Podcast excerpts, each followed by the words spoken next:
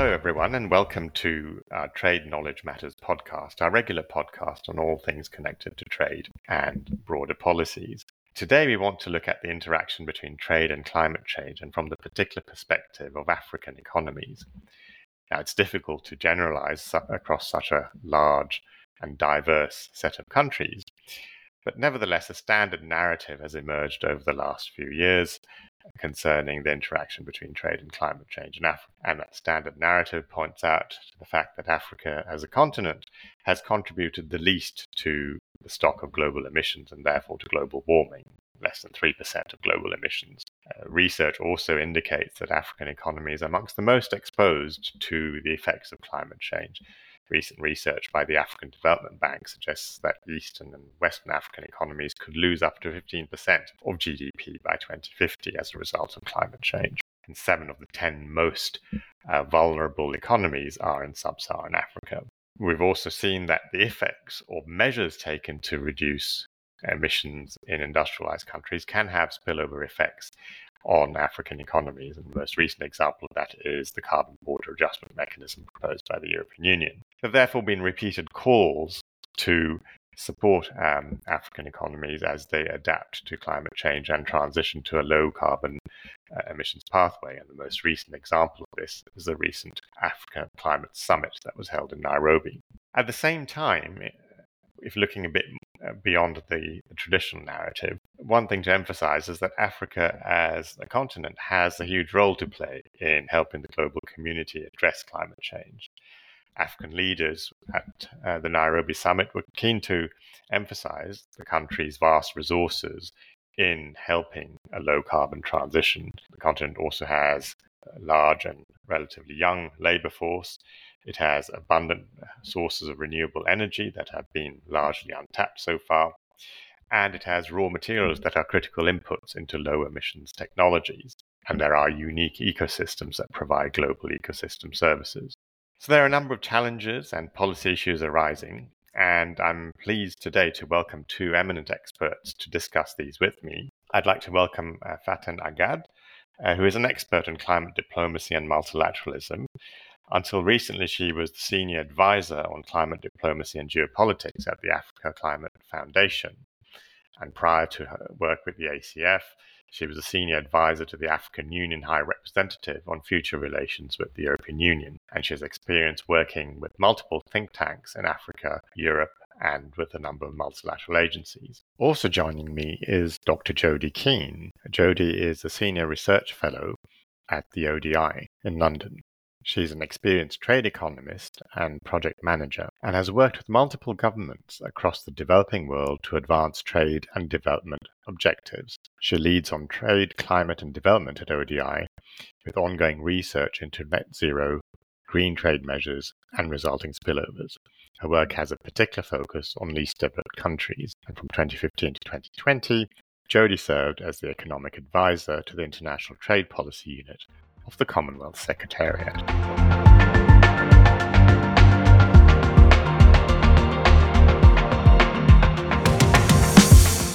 And to start off, Faten, looking at the recent African Climate Summit, what emerged was a general call for more financial support and positive trade measures, and also a commitment on the part of leaders to implement various reforms, including regional trade integration. What struck me reading this is that the paradigm, more external support in return for more policy reforms, has been around for a while. In a sense, it's almost business as usual. Now, given that we're trying to break away from business as usual in addressing climate change, are there other bold steps that are needed to help African economies in particular transition to low-carbon growth paths and adapt to climate change? I think domestic policy reforms alone will not resolve the conundrum that African countries face, certainly not on issues such as the climate transition. Of course, I think there is a need for more movement on the national policy front. And I think that signaling is important and it remains important. And I think that's really the spirit of the Nairobi Declaration. I mean, to give you an example, 70% of African countries have identified renewable energy targets in their nationally determined contributions. But much needs to be done to translate those targets into concrete plans and policy decisions that outline what is actually needed to reach that. That said, the role of international systems, and I think especially trade systems, cannot be downplayed. I think let me take the case of green industrialization, which the Nairobi Declaration commits to. That green industrialization cannot be done, cannot be turned into a reality without new rules on, for example, technology transfer, TRIPS rules, among others. I think similarly, our greening domestic policies as committed to in Nairobi cannot happen without an overhaul of investment treaties that are, as we speak, waived at countries because they change laws, for instance, on biodiversity.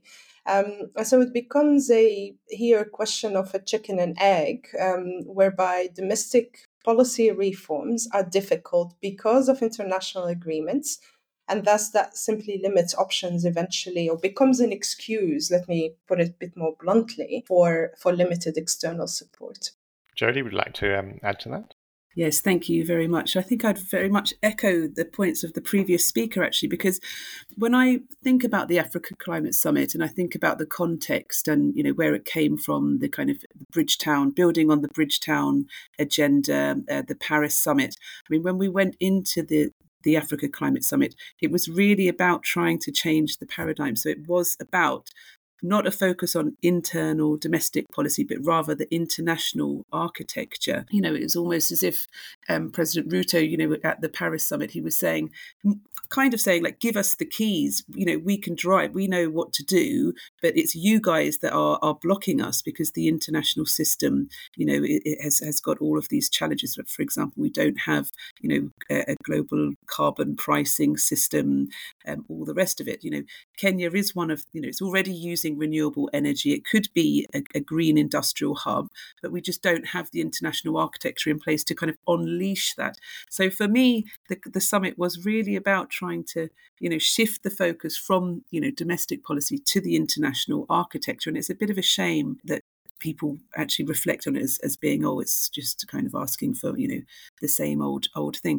Because when we went into the summit, it really, really wasn't about that. You know, I did see kind of earlier drafts of the Nairobi Declaration, you know, and I could see that in the earlier versions, there was a greater emphasis on carbon pricing, border carbon adjustment mechanism. But in the final document, you know, it's not there, but you've still got to focus on emissions levies, for example.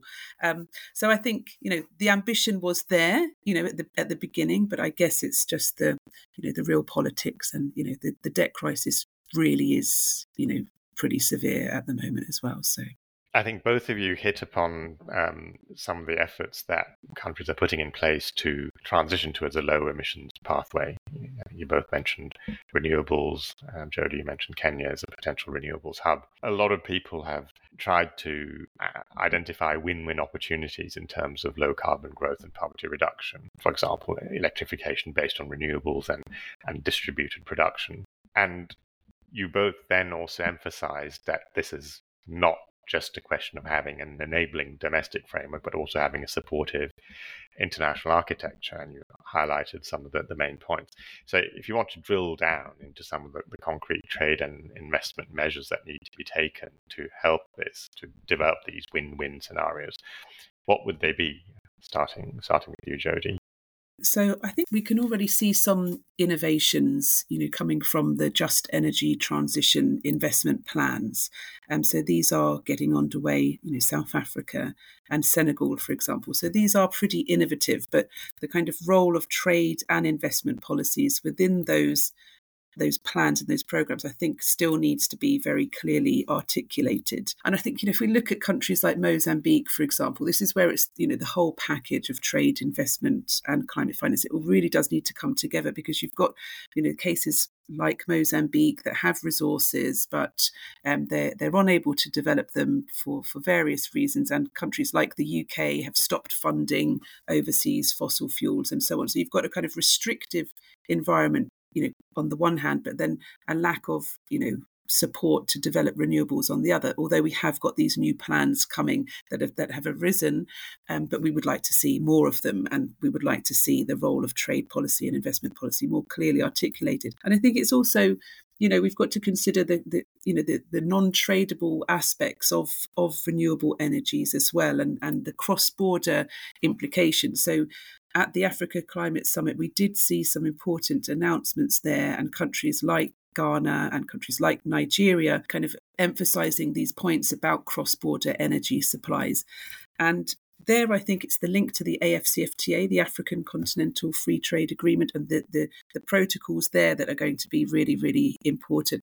And I think we shouldn't forget that, you know, it's not only, you know, we think about trade and, you know, movement of goods and so on, it's also about movement of people and skills. And I think it's that element that really we need to consider also.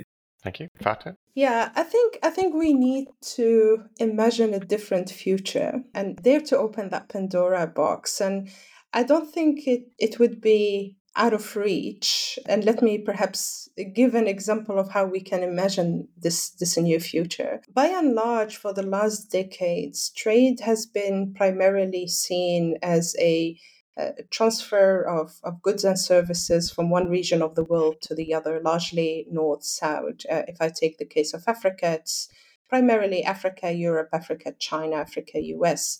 But we've done a very poor job of looking at how do we enable trade within regions themselves as an enabler for international trade. In the case of Africa, and I think Jodie alluded to it, I think we need to look a bit more at the catalytic impact or catalytic potential of regional power pools. We do have multiple countries. And in fact, I mean, if one looks at the Southern Africa power pool, it's currently operating. In fact, some of the exported goods to Europe are powered through that regional power pool, but it remains heavily dependent on coal. And I think efforts to try and invest more to green those regional power pools, with the ambition eventually to use them as engines to power industries that are currently dirty. To give an example of aluminium, steel, etc., that we need to think of a chain whereby we green the power pools to power green, and that in itself is a matter of regional trade. We use those to also green some of the industries to ensure also that some of these carbon emitting industries are also cleaned to be able eventually to sustain international trade capacity of African countries. And I think that is one of the areas that we need to look into. I think the other one where I do very strongly feel that international trade intersects with intra-regional trade is the issue around clean technologies. And I'd like to focus particularly on the production of solar panels. We have across the continent, multiple either assembly factories or component manufacturing factories for solar panels on the continent. It's been a bit of a struggle to scale it up, partially because of the issue of transfer of technologies, which is where I do strongly feel that international trade comes in, partially because of issues on demand. And that demand, I think, in some countries is gearing up, although I think we need to scale it up more in regions where there is limited access to electricity, for instance. But that capacity of producing by enabling more technology transfer, enabling investments, I think can also be, and using, as Jodie said, some regional agreements, CFTA, one of them, but also I think if one looks at some agreements within COMESA around, for instance, standard harmonization on solar panels. And I think we need to use these more as levers Because not only does it do if I take solar panels, not only does it help sort a very fundamental developmental issue related to access to energy, to electricity for the population, but also is a way to potentially, as a transition, reduce the pressure on some of the energy needs for some of the industries, but hopefully through the power pools with the ambition to transition those into a greener model. So I think we need to reimagine this intersection between international trade, intra-regional trade with very concrete cases, and really focus our energy in supporting those. Thanks. And the idea of transitioning energy systems and production processes from dirty to clean one is obviously important in and of itself. It also ties in with another question that's now arisen, which is the imposition of measures like the carbon border adjustment mechanism, because clearly the more you emit what the EU calls Scope 1 or Scope 2 emissions, the more liable you are to face that. And recent research done by a variety of sources, including ourselves, suggests that African countries are particularly exposed to the effects of the CBAM. So focusing on such measures and more generally sort of measures that are taken that have an extraterritorial impact, what are some of the things that can be done by the international community, by partners, by countries themselves, to reduce the effects of measures like CBAM on African economies? I might start with you, Faten, again. I was at the African Climate Foundation. We did a study jointly with LSE that looks at the impact of CBAM on Africa. It was the first study that deep dived on the impact on Africa. And the conclusion was that at a carbon price of $87 per ton, which is more or less the carbon price or the trading price currently under the ETS, that with that price, we would have, Africa would lose around $25 billion per annum. And so the impact, and that's relatively a conservative result, in fact. Some other modeling predicts even higher impact.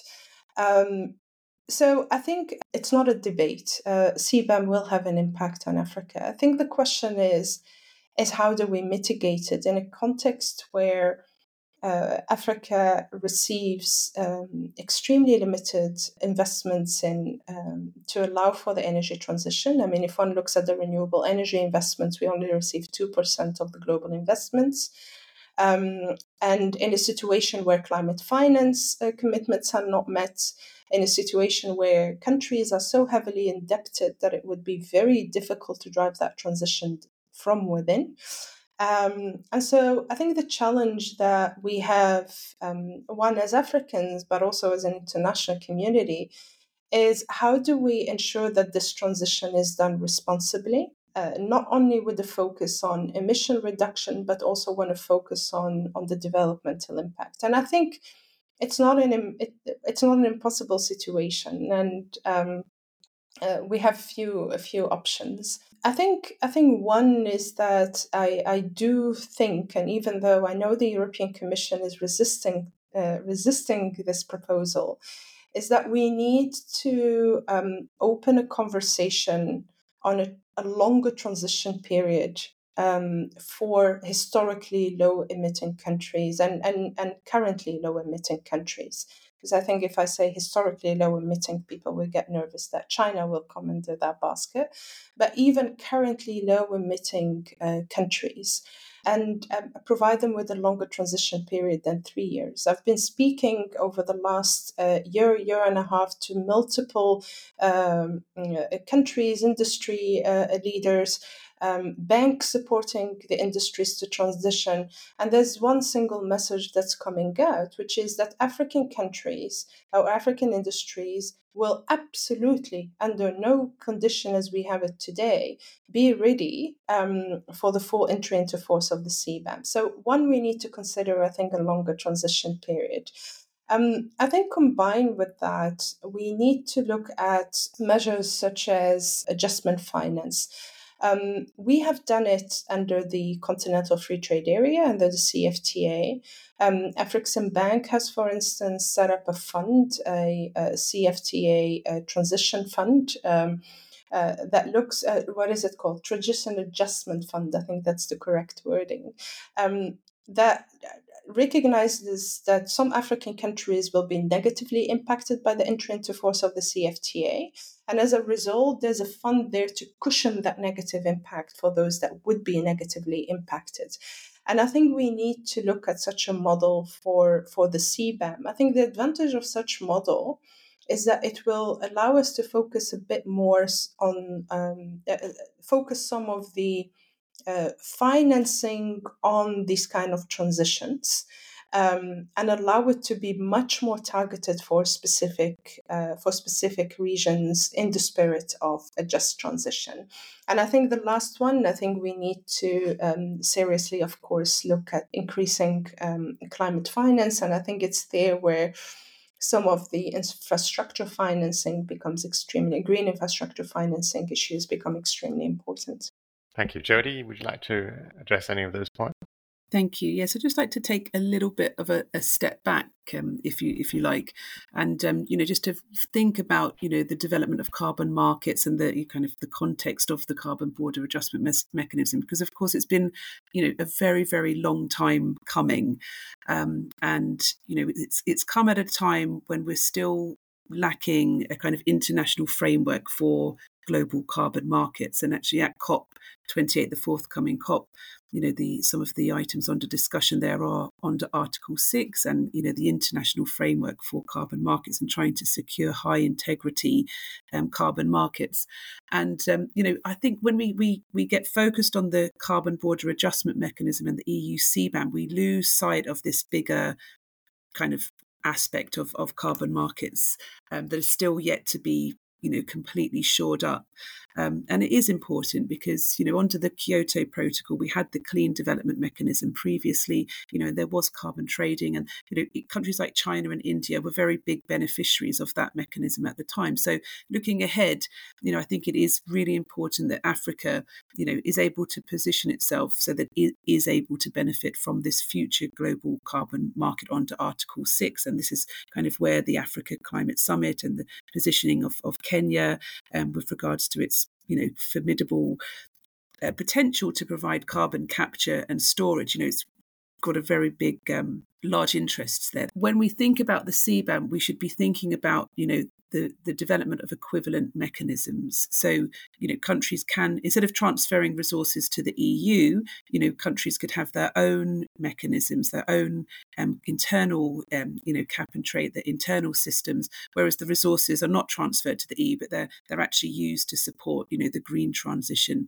domestically. So this is where, we've had a kind of series of blogs on this, just saying that there's need for more clarity in terms of the support that the European Commission is willing to provide, because in the past it has provided a lot of support to countries like China on the development of its carbon market. So I think it is kind of Africa's turn, it's Africa's time to really position itself there, and to think about the design of equivalent systems, to think about the role of the intra-African kind of trade and investment frameworks there as well, and how this could all come together, because it is worrying if we think in the future, once the CBAM really kicks in, that the EU's carbon price will be used as a reference point. So it raises a whole host of issues that countries have been raising at the WTO, though Africa has been a bit less vocal so far, but there is a lot of momentum, within the WTO to ensure that the framework is set up right. And of course, the WTO and the UNFCCC.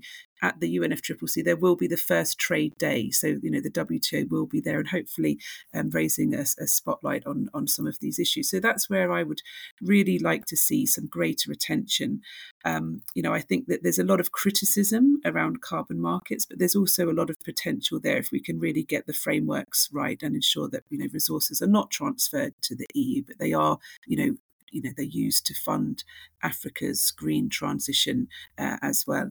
Can I just come in very quickly, just on one point? I think from the African side and, the multiple countries and industries, etc., I think there's no doubt that there will be a need to seriously engage with the issue. you know, we're not naive. I think the world is moving toward more carbon markets. I mean, we speak of the CBAM here, but China has even a more sophisticated tool, etc. And in fact, all of our trading partners do. I think the issue that people are, the reason why people are taking issue with CBAM is because of the transition period. Because of the lack of investments for preparedness. And so we cannot expect countries to transition within 3 years, and countries who have moved at different speeds with different historical responsibilities. I think the discussion is really more around that. But the reality shows that I think, of course, we'll need to take those more seriously and integrate them into our policy thinking. Thank you. So, Jodie, you mentioned a lot the role of carbon markets and the potential for African economies and other economies to, in effect, sell abatement options to the rest of the world through that. At the same time, as the whole world is trying to pursue green industrial development and industrialization, Africa is also an important source of some of the critical raw materials for this, including rare earths, other minerals. So it seems there are a lot of opportunities here in a world that is trying to industrialize in a green manner or transform its industrial base. At the same time, you know, the past history of commodity booms and other such episodes also acts as a cautionary tale as to what some of the adverse effects could be. And you can imagine that, you know, vast inflows of foreign exchange into raw materials and into carbon markets, you know, could cause effects like real exchange rate appreciations that then also adversely affect the possibility for African economies to diversify the industrial base into other sectors and to possible adverse distributional consequences as well. How might some of these complex challenges be addressed, and what are some of the frameworks that could be used? I might start with you, Jodie, on that. Thanks. Yeah, I think it's really important that the framework, we've got, you know, countries have got the right frameworks in place. And this is, again, it comes back to the points that we've been raising, that it's not just about the domestic policy frameworks, but it's also thinking about the regional and international frameworks as well. So if we think about the, you know, the demand for critical minerals and so on, we can see already that there's some kind of lack of coordination, really. I don't know how to phrase it, but if we think about the US, there have been memorandums of understanding between the US and some of the big suppliers like the Democratic Republic of Congo and the Zambia. So there've been memorandums of understanding there that, you know, the US is looking to kind of support value chain development of these critical minerals so that these countries can kind of move up the value chain and into the production of, you know, move just from, you know, raw material, but into the processing and so on. But then at the same time, if you look at the Inflation Reduction Act, and I know others have also raised this issue, within the Inflation Reduction Act, there's a tax credit that's available to consumers who purchase an electronic vehicle whose batteries contain a certain percentage of critical materials extracted in the US or countries with free trade agreements with the US. And of course, there's only one country in Africa that has a free trade agreement with the US, and it's not Congo or the Zambia. So there's kind of a bit of a, you know, a lack of coordination there in terms of, you know, the US, and obviously the US is a really big, important player and a big market. So it's important that, you know, we've got to make sure that there's, you know, if we're thinking about value chain development, you know, we really need to join up all of the dots here, and players like the US, you know, that have made strong commitments to the continent, you know, should really resolve these sorts of issues so that, you know, that countries can move out of just the, you know, the extraction of raw material. There are lots of lessons that can be learnt from countries like Chile, for example, other exporters of copper, you know, that have set up rainy day funds. But it does all come down to the structure of the value chain again, and the types of firms involved, you know, the taxation regimes and so on. So you've really got to get down into that granular, you know, level of detail there, and it all, you know, all sorts of issues around the value chain governance then you know, come into play.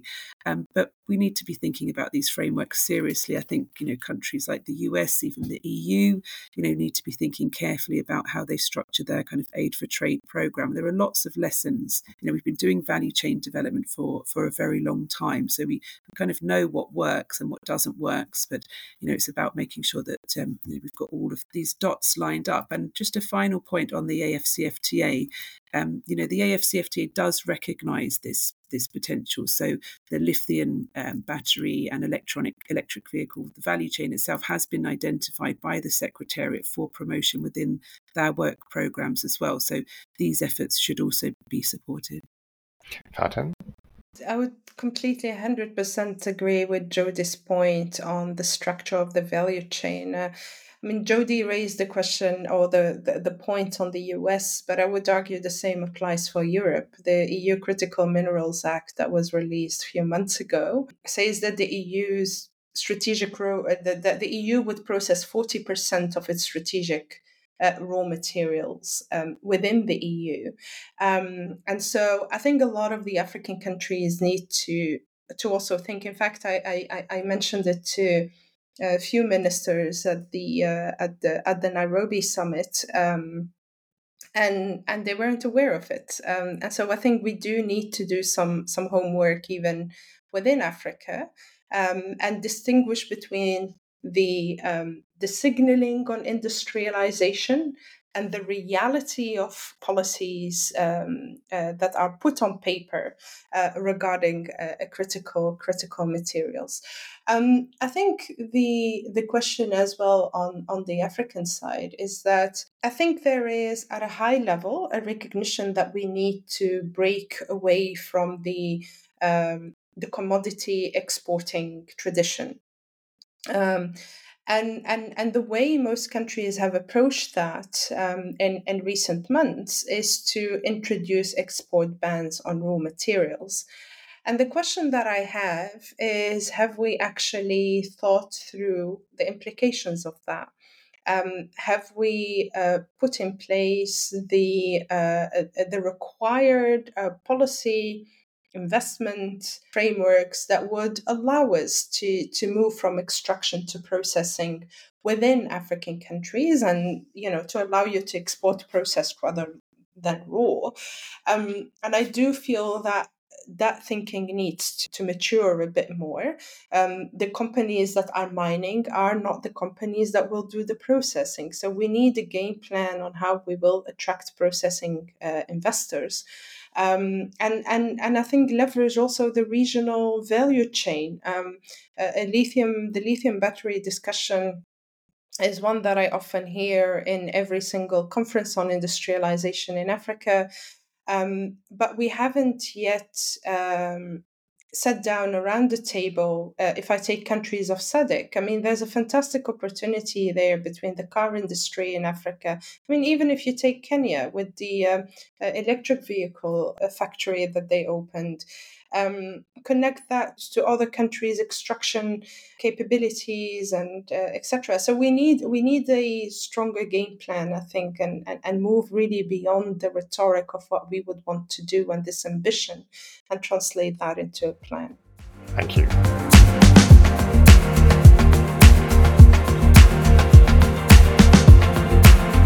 Changing key slightly, we've talked a lot about low carbon pathways, reducing emissions as part of global mitigation efforts. The other aspect of climate change is adaptation, which is often the poor cousin of climate policy. And it's particularly important to African economies given their exposure to climate change and given that climate change for the next few decades is largely locked in because of the stock of existing emissions. A lot of the adaptation discussion focuses around building resilience, and that in turn looks at financial solutions and so forth, and that's perfectly logical and understood. Just focusing more particularly on trade policy, are there trade policy measures that can be implemented to strengthen the resilience and adaptive capacity of African economies? Let's start with you, Faten, on that. Yeah, I think the key one that really comes to mind are adaptation technologies and access to those. And I think within the context of the WTO, there's been some timid discussions starting, but I think we need to move forward on that. And I think particular concerns around what happened with access to vaccines, for instance, during COVID, it tends to want to make one a bit skeptical about the possibility of cracking that nut, but I do think that is a key conversation to be had.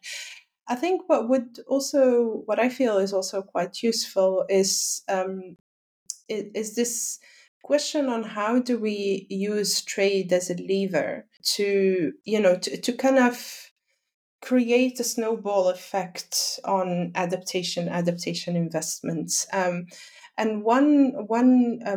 tool I feel that could be used a bit more is around procurement. And so I think Jodie earlier mentioned the IRA incentivizing use of particular sources, and I think we can use the same to create that investment mechanism through procurement.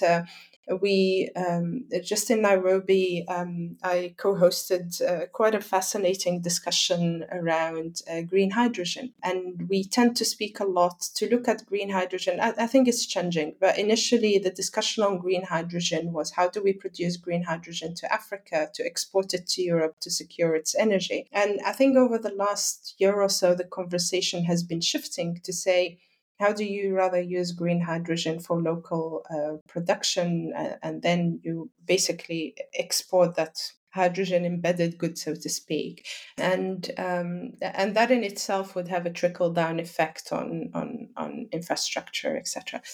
But the question that came up is how can you? We speak a lot about finance. That's the dominating discussion currently. But have we looked at trade and procurement as another enabler that would, at the end of the day, facilitate this financing that we're struggling to get? And so I do think that trade there can be an important lever, and I think if one looks at the WTO, more than half of the notified adaptation measures are on agriculture, and I think that's the most logical area people tend to look at, but I do think we can expand it to other sectors as well, without obviously undermining agriculture, which remains quite important for Africa as well. Thank you, Jodie. Thank you. I think there's really, really great points on procurement there. I think I would just echo the points around technology and just to kind of remind everyone that there are commitments on technology transfer, under the TRIPS for developing countries that are still unfulfilled. And, you've got this kind of, you've got those commitments. And then at the same time, under the UNFCCC, you have a lot going on that side for technology transfer. But the two, are kind of ships, passing in the night. They're not really meeting yet. But we are hopeful that will change. As I mentioned, there's a trade day now at COP28. There's going to a much greater kind of interest in, thinking about how trade can be mainstreamed within nationally determined contributions and so on. So I'm hopeful that we will get to that technology needs assessment part as well. I think it's kind of quite disappointing still that we don't have a dedicated focus on these issues around technology transfer within, for example, the trade and environmental sustainability structured discussions at the WTO. It's still kind of missing. And at the same time, we don't have many African members either within that group, perhaps to push this, the Gambia and the Senegal, for example. But, we're kind of missing the bigger players there as well. So, but I think, I've kind of remained optimistic, so at COP27, there has been a greater focus on technology, promoting climate technology solutions. And as we move to COP28, there is going to be an increased focus as well on food systems and the agricultural agenda as well. So, these issues should become, they should receive greater attention, but it's still, that integration, how these issues will then be brought into the multilateral trading system or indeed the AFCFTA. I know that there's been a lot of focus within the AFCFTA on environmental goods and services, for example, which is also really, really important in this area. But I still think, for the level of transformation that's needed, we know that the continent is one of the, so vulnerable to climate change, there really should be a much greater focus on these issues of technology transfer and the supportive international framework. Thank you. Our time's nearly up, but maybe just trying to squeeze in the last question. With the 13th Ministerial Conference coming up early next year and COP28 coming up sooner than that, what would be on your wish lists for both of those? If you were to name a few things in a few seconds, what would they be? Starting with you, Jodie. I've got quite a long wish list, of course, but it would be good to see this Article 6 and the issues around carbon markets, high integrity, the whether carbon capture and storage, these are just getting that framework really shored up. I would really like to see that as an outcome at COP. It's also a stock take, so I think the fact that nationally determined contributions, they're going to receive a much all of the focus is a stock take, so the focus is going to be on them. So that gives a really nice entry point as well for thinking about the role of trade and investment. Of course, the WTO are also very active in this area, which is really positive as well. And of course, I would love to see, more, I just add 3 points, more on the just energy transition investment plans also. And again, the role of trade and investment a bit more clearly articulated within those. Faten? Yeah, I think to me, 2 points. I think, at least in relation to trade and climate, I think the first, recognizing the need for differentiated approaches to trade, climate-related trade measures in order to protect the economic capabilities, I would say, of developing countries and those in Africa in particular. And the second one is, I hope that the trade day will move, will not only be focused on supply chain security. And that conversation is more focused on beneficiation on the just transition angle. So to me, those would essentially constitute a success if they manage to do that. Great. Well, I'm sure there's plenty more that we could discuss on this, but I'd like to thank you both, Faten and Jodie, for a very comprehensive tour d'horizon, as you say in French, but a tour of the question on these matters. And it's been a pleasure having you. And I hope our listeners have also gained a lot and probably have some further questions as well. If you're listening to this podcast, don't forget to share it, like it, and leave a comment. And you can access it on any of your favorite download and streaming platforms. So once again, thank you to Faten and Jodie, and to our listeners, we hope you'll join us for our next podcast. Thank you very much.